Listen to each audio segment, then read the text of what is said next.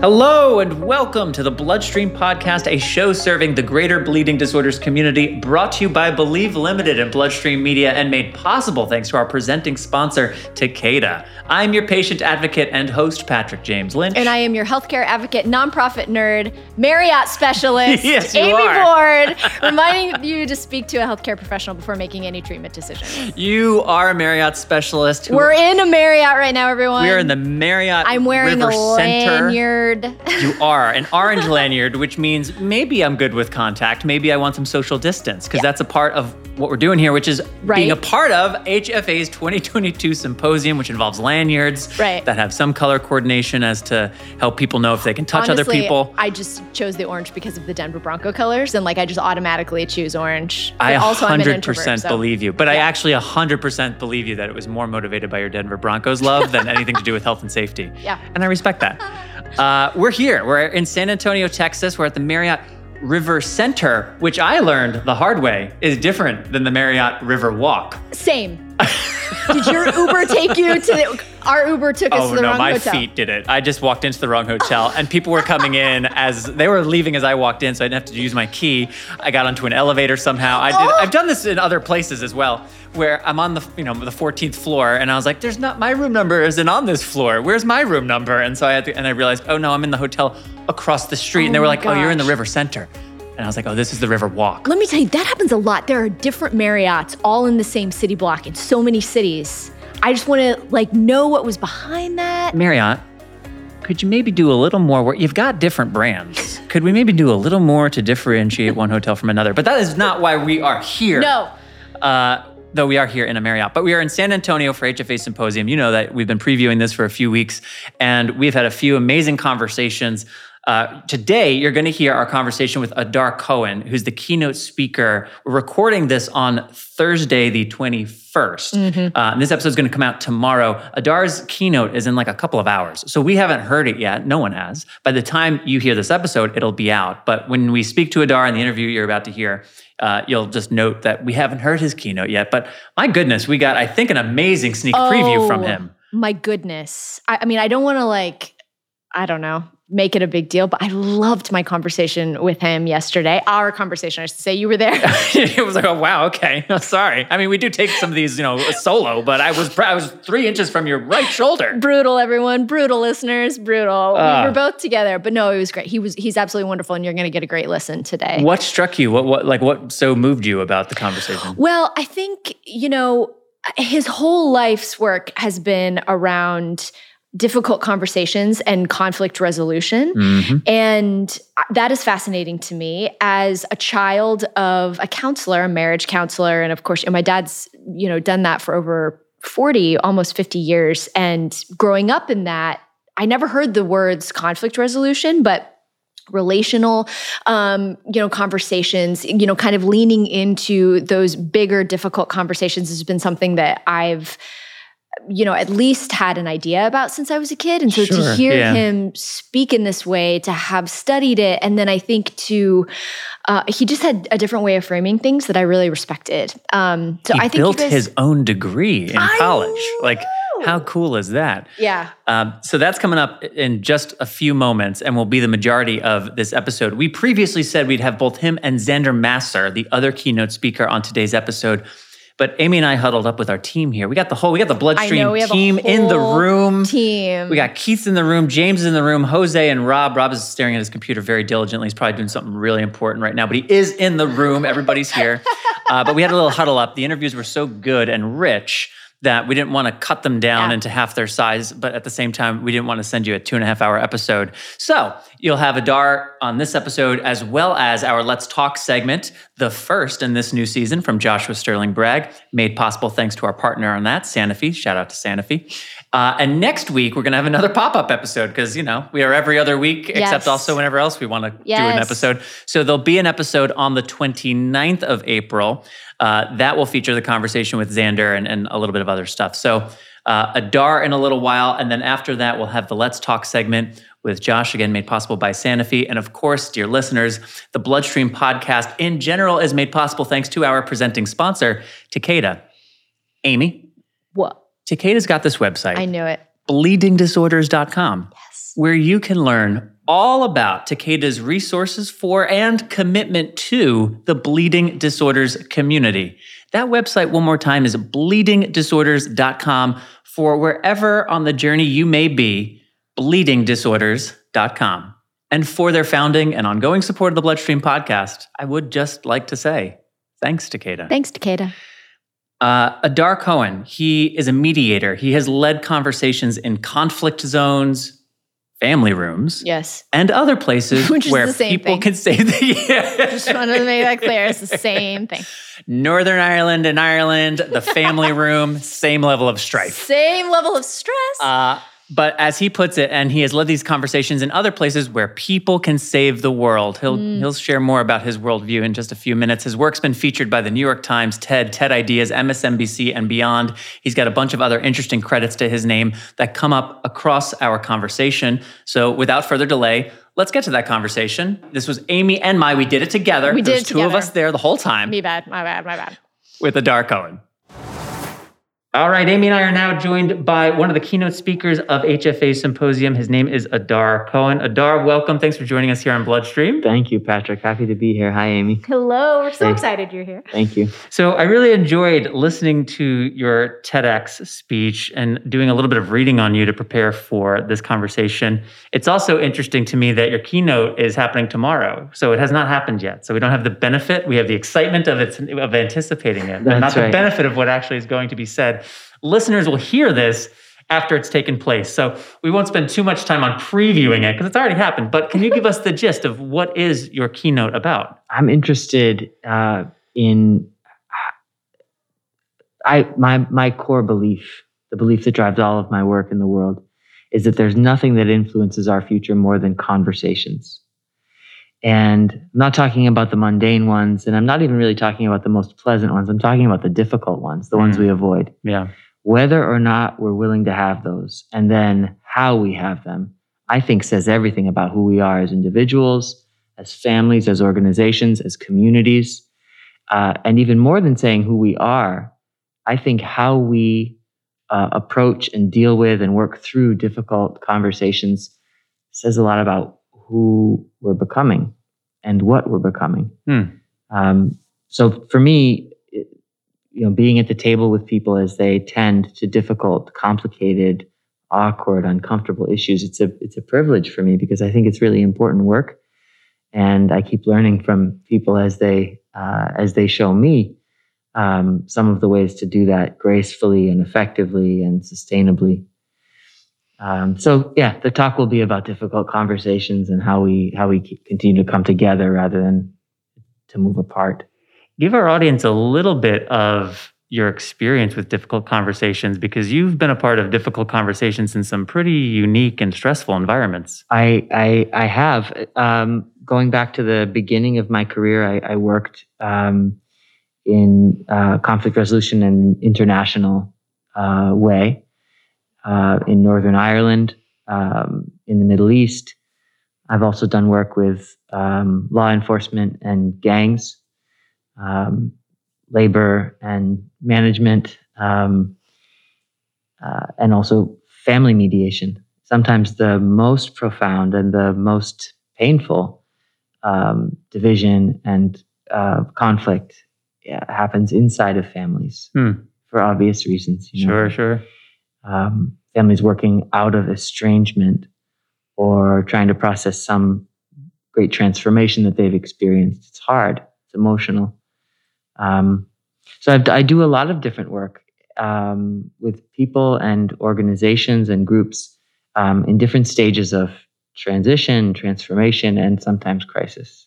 And where did this start? Where did this interest in conflict resolution come from? Uh, Patrick, I should have a good answer to that by now. The truth is that Something packaged. right the truth is that it's it's you know it's not easy for me to say i can tell you that um, i grew up in uh, in you know a, a working class household um, with um, you know my my grandparents on one side are are refugees Hmm.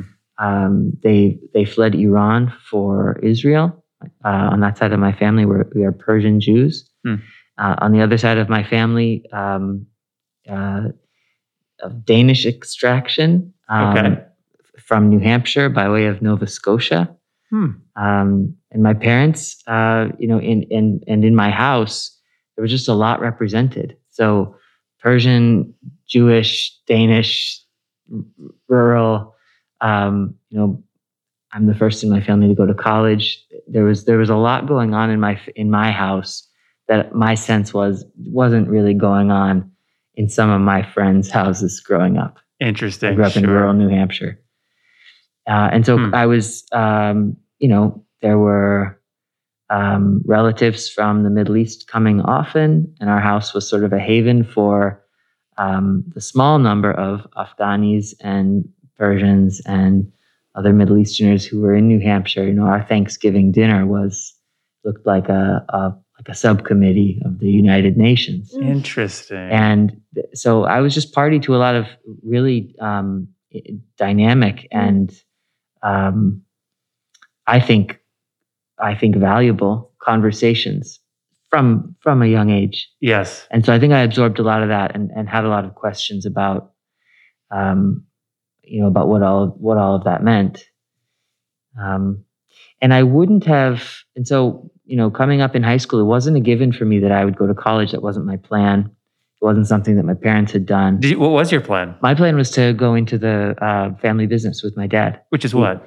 Uh, restoration and repair of hand woven uh, oriental carpets. Wow. So We'd be having a whole nother kind of Yeah, conversation that's a- right now. yeah, that would be a different, which is also a great, great conversation. I love rugs a, a lot more than m- most, of the next. Yeah, I would um, imagine we could have a longer conversation about rugs We'll than most guests. on That's the right. podcast. Yeah, we'll for the do rug that. special. So For the I'll rug tell you about Legit. the 1920s Persian Serapi with hand spun wool and vegetable dyes. That, um, but I think you know, so that was my that was my path, and it was a it was really it was a couple of high school teachers who caught wind of that and stepped in my way and said, "Hey, listen, um, this isn't going to fly.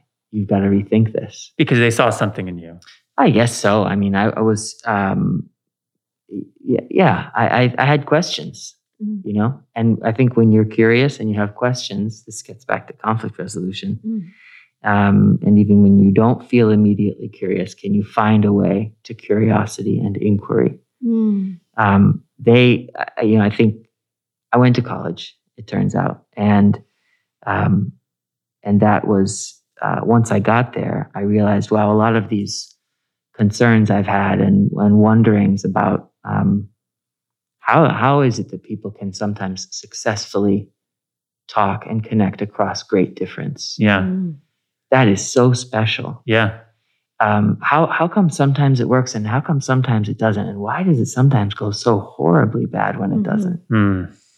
and is there a is there a world in which i could do that you know that became a that that's how it started So was it the Yeah. end of high school then? Is it when you were asking yourself, is there a world where I could play a role in this in some way? Does that is that the end of high school for you? it's it's really the beginning of college i think Okay. and the the realization that oh there's actually you know you can you can do this for a living um, and my college which was uh, wonderful for me in in in every way really i got so much support there wheaton college in massachusetts very very special Got it. Okay. um, uh, very special place for me Hmm. uh, there wasn't a conflict resolution major, but they let me design one. They let me build one Wow. with the help of four different departments and the, the chairs of those departments really meeting me where I was and trying to create an interdisciplinary major that I could,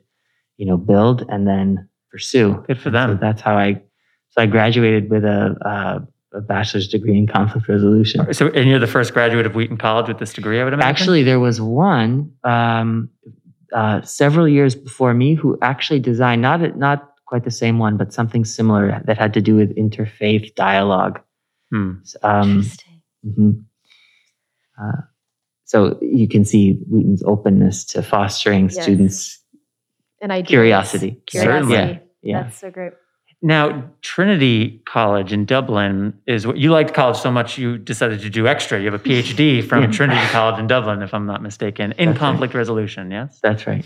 why Trinity College? Why Dublin? Why Ireland? Uh, well, the the faculty Trinity is a wonderful university, um, eh, but really it's the Irish School of Ecumenics, a school within Trinity that um, has a rich tradition in mediation, conflict resolution, um, ecumenical dialogue, interfaith dialogue. Is that what what does ecumenical mean? Ecumenical means you know sort of exchange and talk across sects and Oh. faiths. Good word. Yeah. I learned a great word just now. Yeah. It's a Okay. great word. Um, and many of the faculty members in that program at Trinity had you know had been um, involved in the Good Friday peace process that brought uh, that brought really one of the most successful peace agreements are we we know of hmm in history to to the island of Ireland, and um, it was a huge. I mean, what a privilege to study under them, and also I had the support of a, a wonderful scholarship that supported me in being able to complete those studies, and Got it. um, the Mitchell Scholarship, which is uh, just a really uh, fabulous program that supports. Um, think ten or ten or so um, U.S. students each year to go and study with a lot of support um, at any university uh, on the island of Ireland. Wow. That's really neat. Yeah. So I want to transition a little bit to talking about what's brought Adar to HFA Symposium. Before I do that, I do want to ask you about the rules that guide the big conversations we have to have. So Yeah. I'm I'm really intrigued by your core belief, I suppose, that Yeah. there are these these necessary conversations. How do we approach them? What how do we think about them? If I'm in it, does that mean I have to lead it? If I'm leading it, what's helping me guide that? How do you answer these questions? How Mm. do we approach the biggest, most necessary, but often so difficult Mhm. conversations? And you alluded Yeah. before we began that these shift all the time, which I just think is such a beautiful. I don't. I, I, I trust your thoughts and your um, opinions because they move so much because you don't have Mm. anything concrete. So I'd wonder if you speak to that as well. It's Thank really you. great. Yeah, I, I, I would be happy to. I think anytime you hear like here, these are the three simple rules to right. I was going to You- make a we bit, should but I be- didn't want to. no, we should be skeptical. We should be. I am. yeah. yeah. And so anytime people uh, ask me to do it, um, and you know that's just what a TED talk does. Is you're supposed to distill it down to like Right. the here are the three things you should never do when your boss is whatever. And right. yeah, it, great that it's inviting and engages people, uh, but I do think it's important to stay um, open to how these things evolve and shift. The world is changing so rapidly. I Yes. bet. So I, so I, mine though, with that disclaimer out of the way, I, right now I'm working with, uh, here are four reminders for people, whether they're trying to, um, uh, sit down for a difficult conversation at home with a loved one or, um, with someone they haven't had contact with for a long time or with someone they work with every day at the office or someone that they serve in some kind of together in some civic capacity. Um, four things to keep in mind. The first one is if you have a conflict or a difficult conversation you've been avoiding or that you know you need to have, hmm um, I think it's really important to set the conversation apart. And what that looks like in 2022 is really to, to schedule it, to get it on Mm. someone's calendar. Mm. And uh, this is important for a number of reasons. The first one is it's, and the most important, if, if you know the conversation is volatile or uncertain or risky, better to start from a calm and steady place rather than that day where in the heat of the moment it finally spills over and you end up talking about it because you couldn't take it anymore or Mhm. someone lost their cool or something bad happened. That conversation never goes well. Mm. Um, so we set, we set it apart, schedule in advance. Even tell in the person- marriages? even in marriages. Yeah. And now people ask me, like, isn't this awkward? This is so uncomfortable. You want to telegraph to the person, and isn't there going to be a lot of dread and Yeah. squeamishness and worry about this coming up? And yeah, that's not comfortable, but I still think it's better Mm, than waiting for the conversation to just sneak up on you right. Mm. and rarely go well in that way. So set it apart, give everyone a equal footing to know, okay, we're talking about it this day, this time, and choose the venue together. Everyone knows what to expect. Hmm. Um, that's the first one. The second one is to come prepared with questions. First of all, questions. Questions are how we put ourselves in a position of inquiry and curiosity, even if we're not in a curious mood. I love that. I do not do that. I come prepared with my points. You come with your points and your grievances that you Right. want to be heard on. right. And that's important. You should be heard in your conversation. But the way humans work is they're not really ready to listen deeply until they feel like they've been heard, Huh. right? But this is a catch 22 because both are feeling that way. Right. So who's going to break the cycle of not hearing and not listening and start the cycle of listening and hearing? Hmm. Someone's got to do it. So I guess my call to action to people is like, go ahead and be that person. And here's if you're not in an idealistic or generous mood about it, Mhm. and you don't feel like your person that you're thinking about right now as I talk, most people have a difficult conversation. You've already No. populated it. No. If you don't feel like they really deserve that, that's fine. Set set aside the idealism or the generosity for them and just remind yourself this is your quickest route to being heard yeah. Hmm. is to listen to the other person first. Mm. And the way to do that is to ask them open-ended questions. Hmm.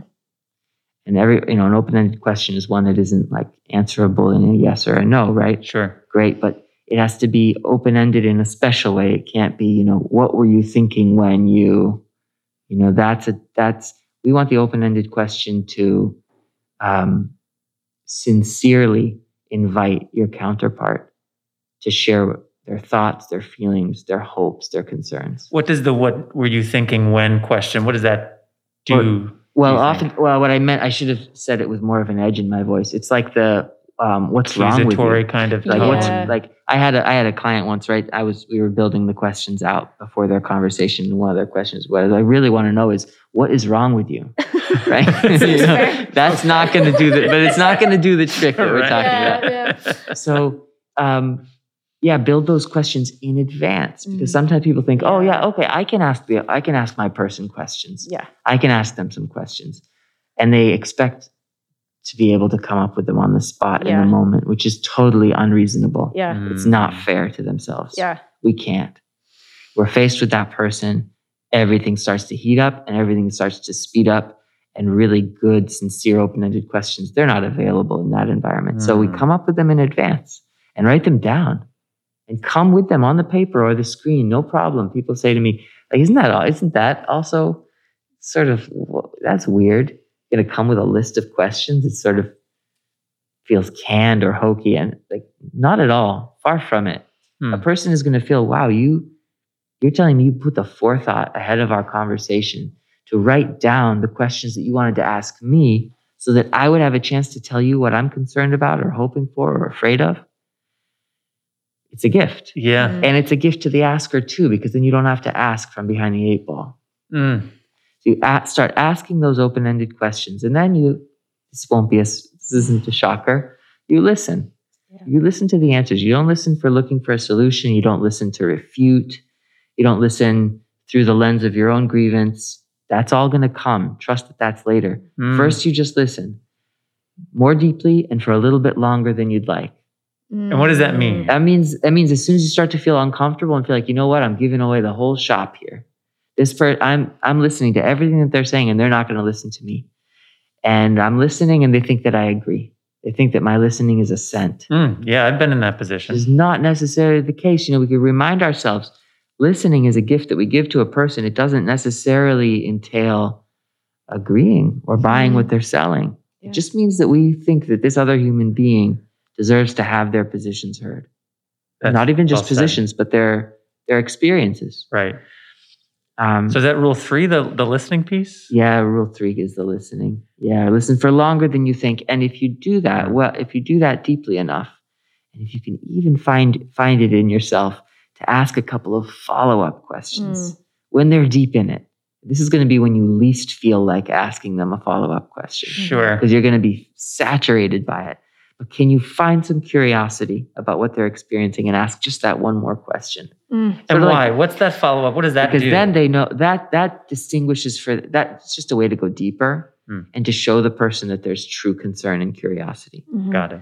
um, and then the person is going to feel heard and seen Mhm. and and what will happen is something will come over them i don't know what to call this yet but Hmm. it's a kind of and i mean it's it's unmistakable it's like all many of the muscles in the face relax at the same time and the person almost looks like someone else. Mhm. I've had that experience. Have when, you? When, when, when I've noticed when people open up sometimes that Yeah. almost instantaneously, Right. their entire face just looks Yeah. different. So that sounds related to what you're talking exactly. It's like you go from like talking about taxes to asking a person about their pet, Yeah. Mm. right? The face is going to change a lot. It's Yes. like that. Yeah, yeah, yeah. My dad calls it the heart softening.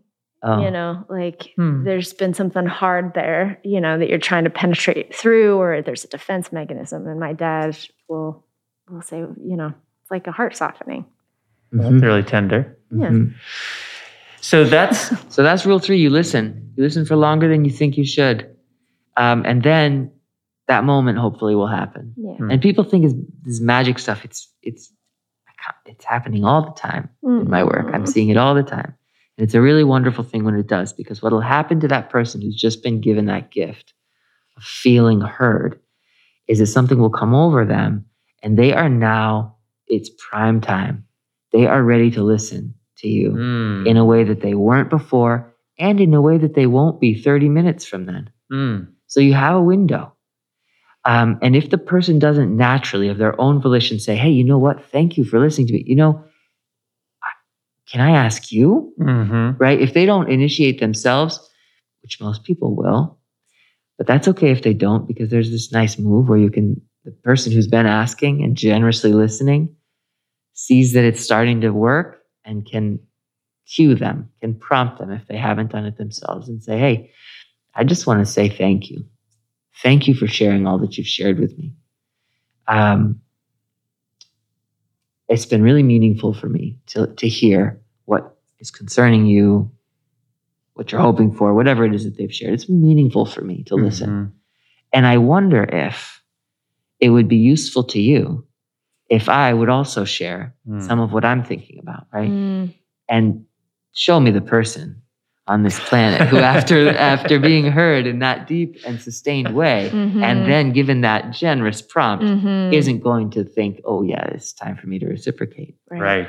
and they're going to be reciprocating in that magic zone Yeah. where they've they're- they've released the their grip on narratives and positionality they're so much more ready to ex- to really absorb what your experience has been. And so then you can tell what's going on. You can answer some of their questions, or you can you can go, Amy, to those grievances that you wanted to get out, that you need to get out. Yeah. And I think there the, the reminder is see if you can prepare yourself before the conversation to figure out what are my top three Yeah. Mhm. what are my top three because i, I have a limited amount of time Yeah. i've already spent a lot of time listening Yeah. blood sugar the clock things are working against us yeah. let me not go up with numbers eight and nine Right. Yeah. on the list that's not a good use of this magic time Yeah. stay in the top three Yeah. that Mm. rea- where you really need to be heard and then number four rule four is silence and it's the Mm. it's the it's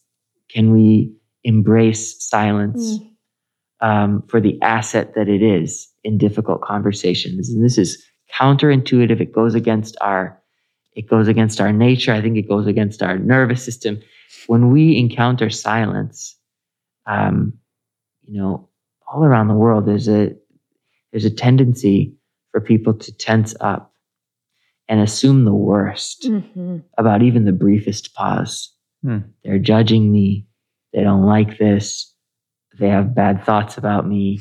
This is awkward. This is tense. Awkward, awkward, awkward, right? We're hypersensitive about silence. Yes. In fact, in my work as a mediator, I find that again and again, the best moments, breakthrough moments, moments where a person says, you know what? After years, maybe, you know what? The way I'm hearing this right now, and just things are things are clicking for me in a new way. And I just want to say, I think I got some of this stuff wrong. Mm. And I think I want to say that I'm sorry. You know, that never happens in a fast moment, Right. a fast Mm. exchange. Right. That's always preceded by a pause, Right. a pause that feels a lot longer to the mediator Right. or the other people at the table than it actually is. Yes. Right? Because we're so used to the tension. But silence is an asset and good things happen after silence. So what I'm trying to remind people is not to squander that Hmm. and find a way to find a way to endure it if you can because good things can happen, especially if you've done any of these other first three steps. Silence is your friend Mhm. at that point. Um, so the yeah, the idea there is to just give people the time they need and see if you can calm yourself with it and see if you can project some kind of calm, even if you're not really feeling it yourself. Because I don't always when I'm in the when I'm in the hot seat, if I'm working with people who are uh, at odds, um, oh, silence is tough. Yeah. Silence is really tough. I stay with it because I know and I've seen what it can yield. Wow. Adar, I have a question for you. Uh, do- Is everyone capable of this? Or are there some people that are just too self centered to be able to do this? I, it's a good question, Amy. Good job, Amy. It's, I yeah, you, you've asked the question that maybe a lot of people were thinking, and that I think about, frankly, a lot because, um, and I- and I, I continue to be an optimistic person, and I think that I do think that everyone has this in them Mm. And I think that some of the sometimes the people who, uh, for whom it's farthest away, they might be the ones who um, have the greatest needs Mm, for listening and being heard. Mm, and and at the same time there there are sometimes people who make it hardest on others to sit and listen. Um, so uh, you know I, I don't know. Um, I, I don't know probably not let's be real probably not but i think the vast vast majority are ready for this yeah. and you know i i keep finding that even in really tough situations where you know there's there's often one person who you know Right. the group says you know that person's the problem um, talk to everyone and they'll all say tell you in some form or other it's really Yeah. it's really that person um, you know oftentimes in my work i'll i'm i'm meeting one-on-one Yeah. with everyone who's party Yeah. to the to the mediation process and you know oftentimes they just need to be heard in a Yeah. certain way or a new way Yeah. or they've been heard people Yeah. have been listening to them over and over again but they just haven't found their way to acknowledge the fact that they people are listening it hasn't clicked Hmm. finding a way to get it to click Yeah. But the answer is i don't know Oh, that's fair. yeah. I just think as humans, we are built to relate. And so even if there are, you know, relationships or situations that might be difficult, I mean, I just think it's the just wonderful thing about, I mean, this is getting super sappy, but I think it's the most wonderful thing about humanity is this and pushing into this. So I just really respect your work. And I love the word curiosity. yeah I just, you know, I, I don't know what it is, um, but that word is so intriguing and engaging to me to have curiosity about someone else. Um, I have another question. I have a follow up. Go for it. PJL. Um, you started this work years ago. I mean, I don't want to like age it, but you started this work years ago. What has it been like coming into this political disre- uh, like Mm. unrest, I should Mm. say, in our country? Um, coming, you know, here in the last, I don't know, a little under a decade. What has that been like? What's that been like for your work? Uh, What have you noticed in families? Um, I'm just wondering if there's been a shift in your work and what you've seen. Mm. Yeah, I'm noticing um, uh, people are people are either low on patience or they're or they're acting as though they are. Um, Hmm. And there's it, it takes it takes great effort to create the conditions in which people w- are willing to um, do the work of Mm. listening to one another because it isn't it isn't effortless or Mm. passive. It's really hard work Mhm. to listen to someone when when every every fiber of your being disagrees or even finds what they're saying hurtful or or revolting and uh, but it's the act of listening Mm. through that Mm. that actually brings us together Uh, I, I think there's this i think there's this myth and i think sometimes it's harmful that conflicts can be resolved which sounds like i'm kind of turning the, just Yeah, throw wow, we went up, we went Turning this the whole table way just to hear you say that. All right, Uh, it does, uh, but let me explain. I think you know, sure, some of them can be, but the the the ones that are worth their salt, they don't get resolved. They they get dissolved Mm. through listening. Mm. You know, people you can you can't go to the list of grievances and slights and hurts and offenses between let's say, a divorcing couple, it's too it's too immense Mm. to ever go item by item and resolve each issue. If those if that divorcing couple is trying to figure out, you know, we're separating, but we we still want to we want to co-parent well together. Mhm. They don't need to resolve all of those issues. They need to essentially dissolve the conflict that would get in their way. Mm. Hmm. And that doesn't happen by litigating every issue and trying to figure out like wins and losses, like Yeah. make two columns. No, it's to listen in such a way that all of that that people can relax and lose their lose the tight grip they have on those positions. Yeah. And um and that yeah, that that dissolution really happens through engagement and listening, which fosters empathy and curiosity Right. and connectedness, even across great difference and disagreement. Wow. I love that thought of that it's not resolved, Yeah. it's dissolved. Yeah. That's actually that's, that's a shift. Well, and what I like about a lot of what you're sharing, Adar, and- and we only have you for a few more minutes, but I do want to say before I do what Which I is like. a bummer. I have like 17 more questions. I know, but I, I think that's Adar Cohen. You can check out his work online. There'll be links in the program notes. He's got a book. Tell, actually, tell us a little bit. Where I wrote down the title of it here. Why don't you tell us Oh, a little yeah. bit about Jimmie Lee and James? Is that the correct title? That's the title. What's Um, the book about? That's about two two uh, civil rights activists who died two weeks apart from one another in 1965 during the push toward voting rights Hmm. uh, for African Americans, and it's about the, their communities and the the foot soldiers of the civil rights movement and how they created a coalition that nonviolently um, answered to a system of you know racial um, racial domination and subjugation and marginalization of African Americans in this country, Hmm. um, and achieved the right to vote. So it, it follows the the efforts of uh, Jimmie Lee Jackson and James Reeb. Mm. Um, it, it isn't about mediation. Um, it's about people coming together to achieve something extraordinary for democracy and, and doing that without the use of violence. Hmm. Well, and, Mm. sp- and speaking of that, to give you a moment to speak to this as well, you're a co founder of the Civic Leadership Foundation. The title gives a certain sense of what the mission may be, but would you mind sharing the mission? Uh, C- Civic Leadership Foundation is um, is a nonprofit based in Chicago uh, that works with um, young people uh, who, have the deck stacked against them, Hmm. uh, and and many of whom are facing you know great difficulty just as as young kids coming up. And the the idea uh, of CLF Civic Leadership Foundation is what if we created the space and the tools where they could experience themselves as leaders and their communities could experience the ideas and the passion and the hope and the concern that they have for their neighbors.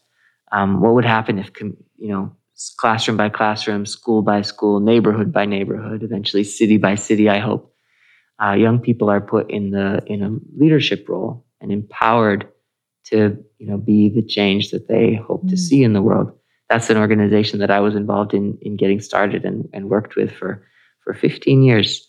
Wow. Um, and I'm still um, still closely involved and, a, and, a, and an avid supporter of their efforts. Um, and did I read, is this correct that there's over 25,000 young leaders who have been helped by the foundation? that's true over the over the last 15 years, and that number continues to climb. It's imp- really, really impressive. So then, I, l- lastly, with the couple of moments that we have remaining, what brought you to San Antonio for the Hemophilia Federation of America Symposium? Great question. Took me a while to get there, but you know, I figured I should probably We got ask. families, we got teenagers. You can you can ask you can ask Sharon and Anne and Heather, um, all of whom you know they they're they have they've become my partners in this work. We are we Mm. are learning together. Mm, how to how to build and and foster really good conversations Mm. um, when it matters most. And you know, I didn't I didn't I uh, didn't work with them in a mediation capacity, but in a sort of optimization capacity. We've got really big questions we need to answer. Um, there's a lot of people counting on the work that HFA does. Mm. Uh, how do we want to how do we want to talk and what do we want to talk about and where do we want to go uh, those are big questions so i've been a partner with them in in trying to ask and ask some of them. Very cool. Well, I'll say too that from the sessions that I've attended so far, this is day one of symposium. There is this theme around the big conversations. Mm. How do we express? How do we listen to each other? How do we yeah. understand one another? So I'm imagining there'll be a there's a nice runway to your keynote tomorrow and, and a cohesiveness, it seems, to the theme. And mm-hmm. you know, Amy, to a point you made about the upheaval that um, it feels as though it's a part of our day-to-day societal yeah. existence to some degree uh, it just feels like the timing of this is excellent from my vantage point anyway mm-hmm. as amy said adar could, we could keep doing this for a long time honestly, but we have things to get to honestly. so we will release you back to the wild here in san antonio but not before saying thank you so much for being here as someone with hemophilia thank you for investing yes. in our community and coming to this meeting to lead this discussion and encourage us to lead our own discussions where we need to and i'm really looking forward to tomorrow Thank you both. It's been great talking with you, Amy and Patrick. Thank you. Absolutely. You're welcome.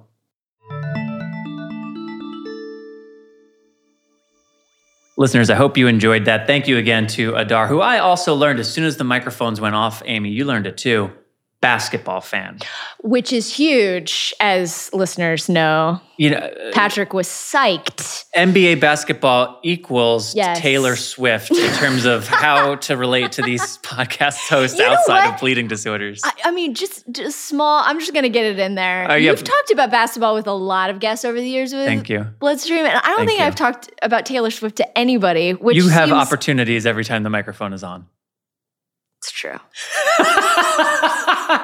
or you're a more disciplined podcast host yeah, than I am. Well, I we'll have to debate that off. None of our guests really strike me as Tay fans, but now I'm going to start to look for it. don't know until you ask. It's fair. It's I didn't think that Adar fair. Cohen was going to be like, I need to get out of here to make it for tip off of the yes. next Celtics game, and then I was like, yes. Adar, I love you more. I, I, didn't know it was possible. Um, uh, very cool figure. It was. Uh, I'm so glad he's here. Yes. And something that was very clear to me in talking with him, Amy, was the, the theme of this conference, this Texas sized family reunion, and having important conversations in our families, uh, in our advocacy work, being a leader in those conversations, there's a consistency in the theme of this meeting that I, I want to acknowledge and, and give uh, HFA a shout out for. And I think Adar is no small part of that. So Thank you again, Adar, for sharing. Check out his work. His TEDx is a really interesting 15 minute talk. He's, he shares some things along the lines of what he shared today, of course, but there's a lot of different stuff in there too. So I'd recommend checking that out. And again, Jimmie Lee and James, the book, Civic Leadership Foundation, Adar Cohen. If you want to check out his website, there'll be a link in the program notes. Amy, what are we going into next? What are we going into next? Let's talk.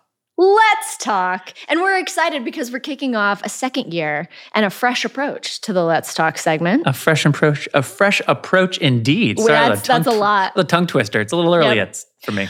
Let's Talk is a partnership between Bloodstream Media and Sanofi, and it aims to create an environment where we can have open, honest conversations about mental health in the bleeding disorders community. Adar would approve. I agree. I agree. Let's Talk strives to shine light on these topics that are often invisible and not spoken about in the community and shares tips on how we can care for you or a loved one's mental health. If you or someone you know has experienced feelings that have impacted your mental health, talk to your healthcare provider and find educational resources at letstalkmh.com.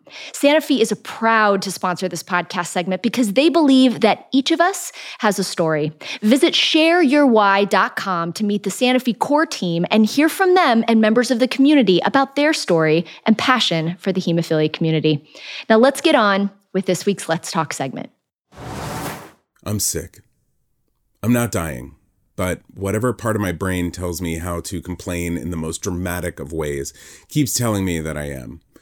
It's a chest cold, after two years of being cautious around COVID and working from home and masking when I should, I got very used to being well.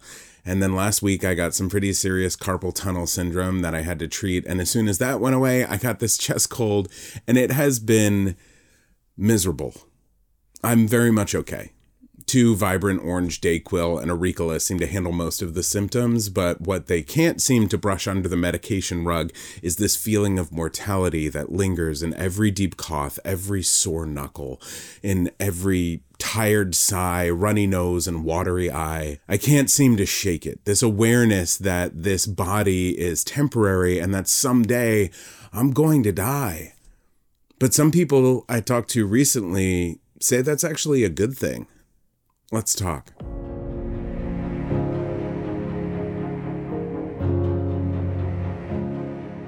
I'm Heather, and I work as a death doula. And I'm Carter. I own and run a small production studio in New York. We were introduced while I was doing my death doula study, and we both had had some significant loss in the months and year before we met. So I lost my dad in April of 2020, and Carter lost his mom in April of 2019.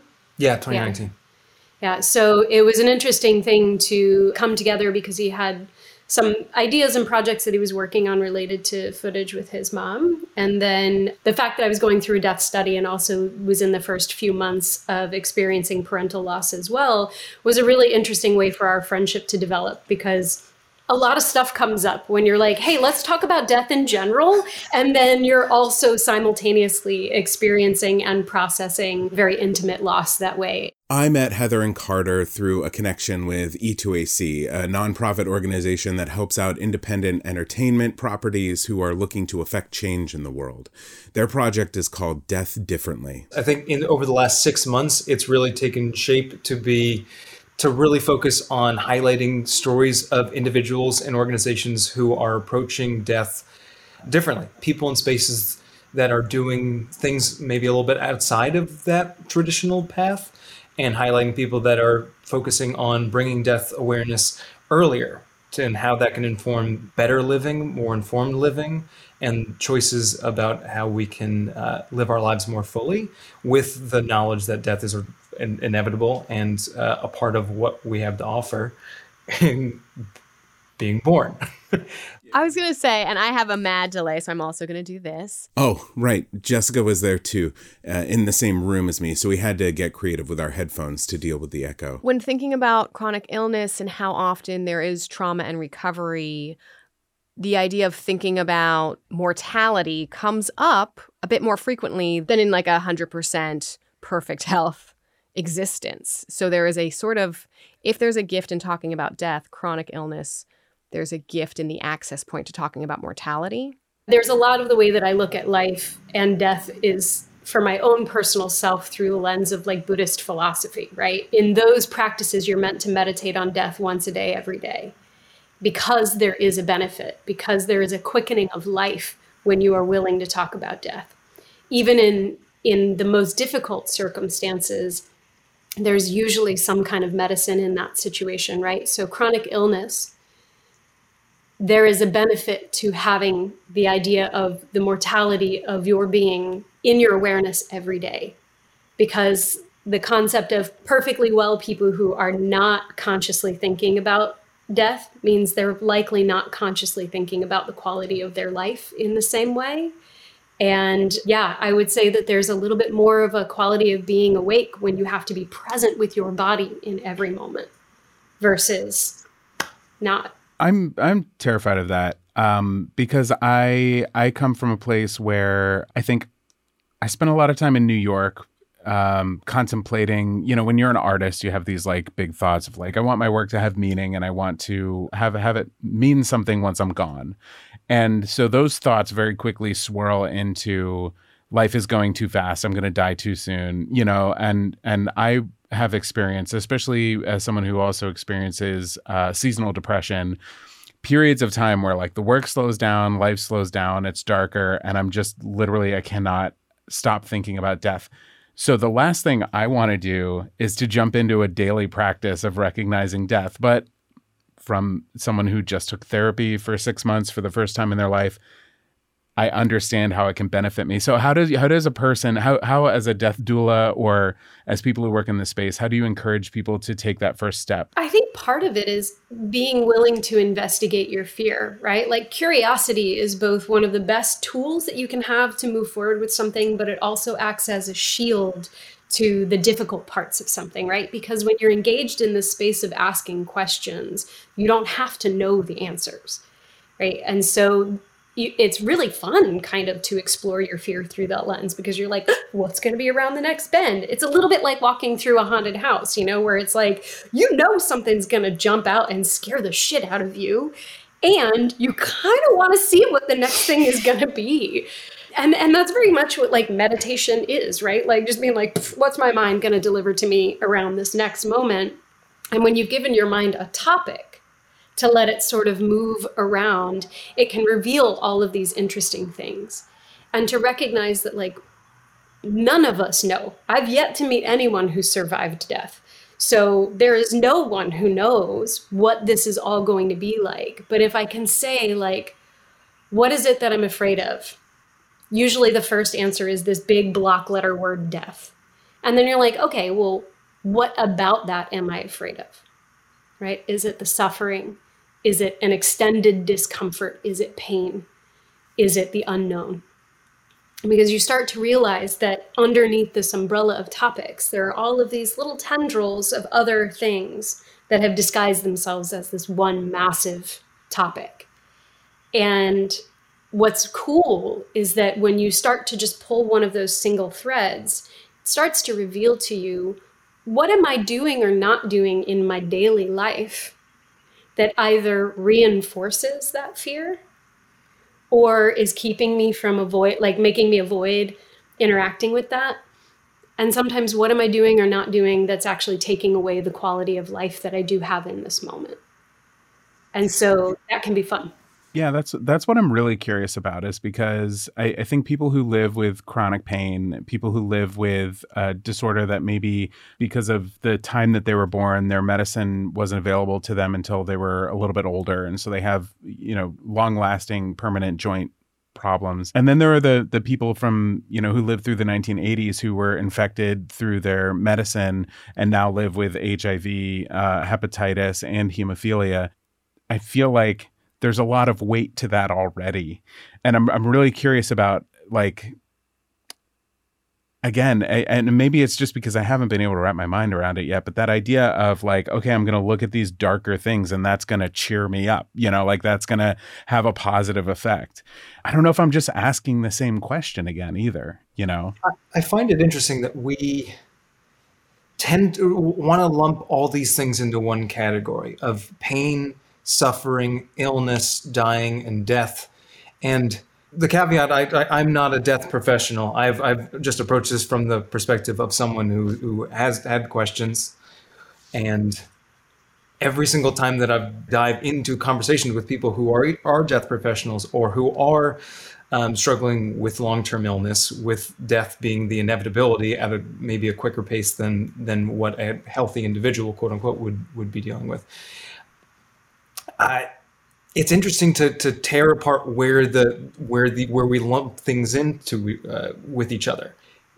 Pain is different than death and what we fear around death, and because we we tend to put them on this this one path that I'm sick, therefore, therefore, therefore, and then with inevitability of death, it's been interesting to tear apart and see what people's responses have been to separating the differences that they feel about their fears around pain and suffering and the physical body going through that awful experience versus the, the cessation of life and what that looks like from their perspective.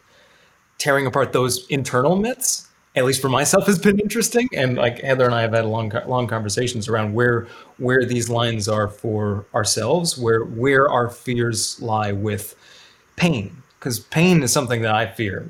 Uh, that I do not want to experience that, but death is something that I have questions about that don't necessarily fall in line with pain and suffering. We talked for over an hour with Heather and Carter, and this portion I've shared with you today barely scratches the surface of the conversation.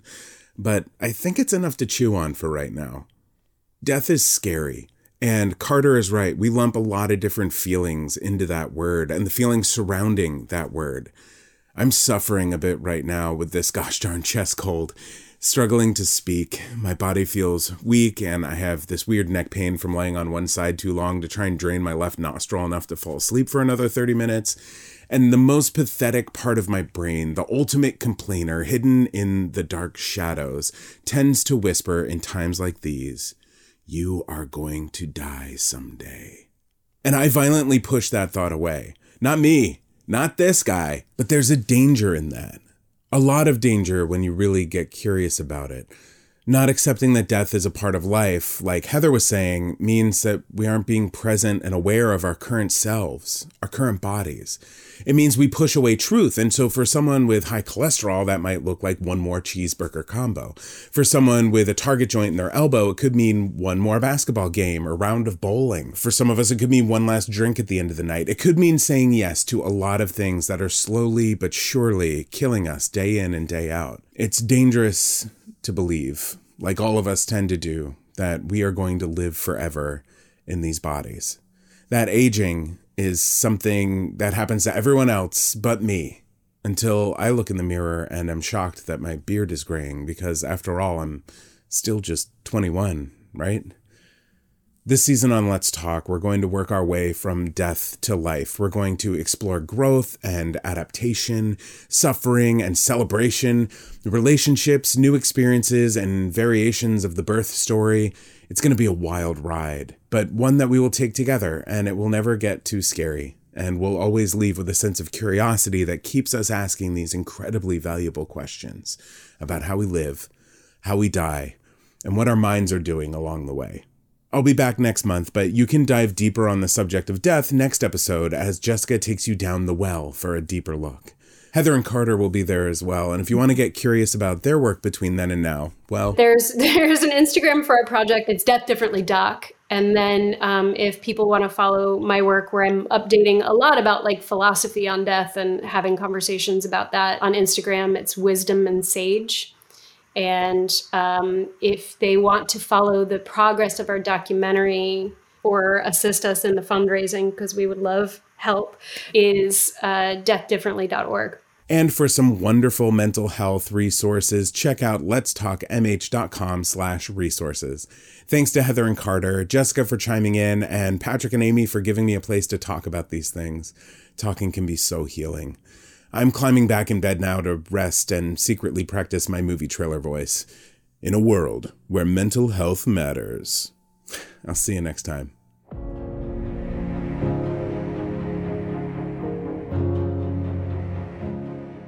Thank you, Josh, for another excellent Let's Talk segment. Visit letstalkmh.com to learn more about Let's Talk. You can also check out the Let's Talk page on the Bloodstream podcast page of bloodstreammedia.com. And of course, thank you to Sanofi for supporting Let's Talk. Share your why. Visit shareyourwhy.com to learn more. Uh, awesome having Adar on. Really happy to be at this conference. We're still here. We're here now. We're, We're still in this be Marriott here for a while. Like four months, I think, or something, right? How long is the conference? Um, mm. Amy, what are listeners going to hear? Not in two weeks, but Next week. Next week. In one week, we're still going to be at HFA. at least in podcast form, yes. no, we'll still be at HFA. And we're going to hear from the other keynote speaker, Xander Masser. That's how he prefers to be identified, as by the, the way. other I, yeah, keynote speaker That's what I, asked him earlier. I was like, do you like this? And he's like, And he's like, no, I prefer the other keynote speaker. this one is incredible. Yeah, that was a awesome conversation. Uh, honestly, I mean, I don't want to build it up too much, but an incredible story, and mm-hmm. he is incredible. Mm-hmm. Um, his name is Xander Masser, and uh, he has a phenomenal um, exhibit and a book and uh, a talk and a workshop. Actually, he has like all of the things. going on. Yeah. He's actually doing multiple things here at HFA. Um, his father had hemophilia and uh, passed away with AIDS, HIV, and he uncovered this treasure trove of photographs. His that father. the exact words that were in my head. Really? Yeah, it's like treasure trove. And you said treasure trove. Oh my gosh. His father was a professional photographer. And um, anyway, he's going around the country sharing this exhibit and sharing the story of his father. It's extremely powerful. Yeah. And, you know, I think it would be powerful um, if he wasn't connected to the hemophilia community, but having um, this connection to the hemophilia community, I think is just in terms of um, our conference and our conversation today. I mean, it was just really amazing. So you'll hear that in one week. One week. Uh, we'll still be here at HFA and podcast still form. You'll here. hear from Xander. Still at a Marriott. You'll and then it'll be the week after that. You'll hear our journey to joint health panel and some of the voices from yes. that episode uh, or from that session, and that'll be in two weeks. But with that, that is all for this episode. But a reminder to subscribe to the Bloodstream podcast wherever you listen and share this episode with friends, family, your postal worker, mm-hmm. your DoorDash person, anyone that you may interact with. Although if you're a DoorDash, they may just drop it off at your door. Maybe you don't even interact with. You could leave them a note, subscribe to Bloodstream. I don't know if it'll be effective, Post-it. but if you haven't tried, it's worth a shot. Subscribe wherever you get your podcasts. We're on Apple Podcasts, Spotify. You can even stream episodes directly from Facebook. Amazing. How great is that? order a guest that you're dying to hear from, or you want to inquire about storytelling or casting opportunities for Bloodstream's podcast, or Believe Limited's films, email us at mailbag at bloodstreammedia.com or connect with us on social media. You'll find Bloodstream Media on Facebook, Instagram, Twitter, or you can follow myself or Patrick James Lynch. It's Patrick James Lynch. All Just three. FYI. There's a lot of Patrick Lynches out there.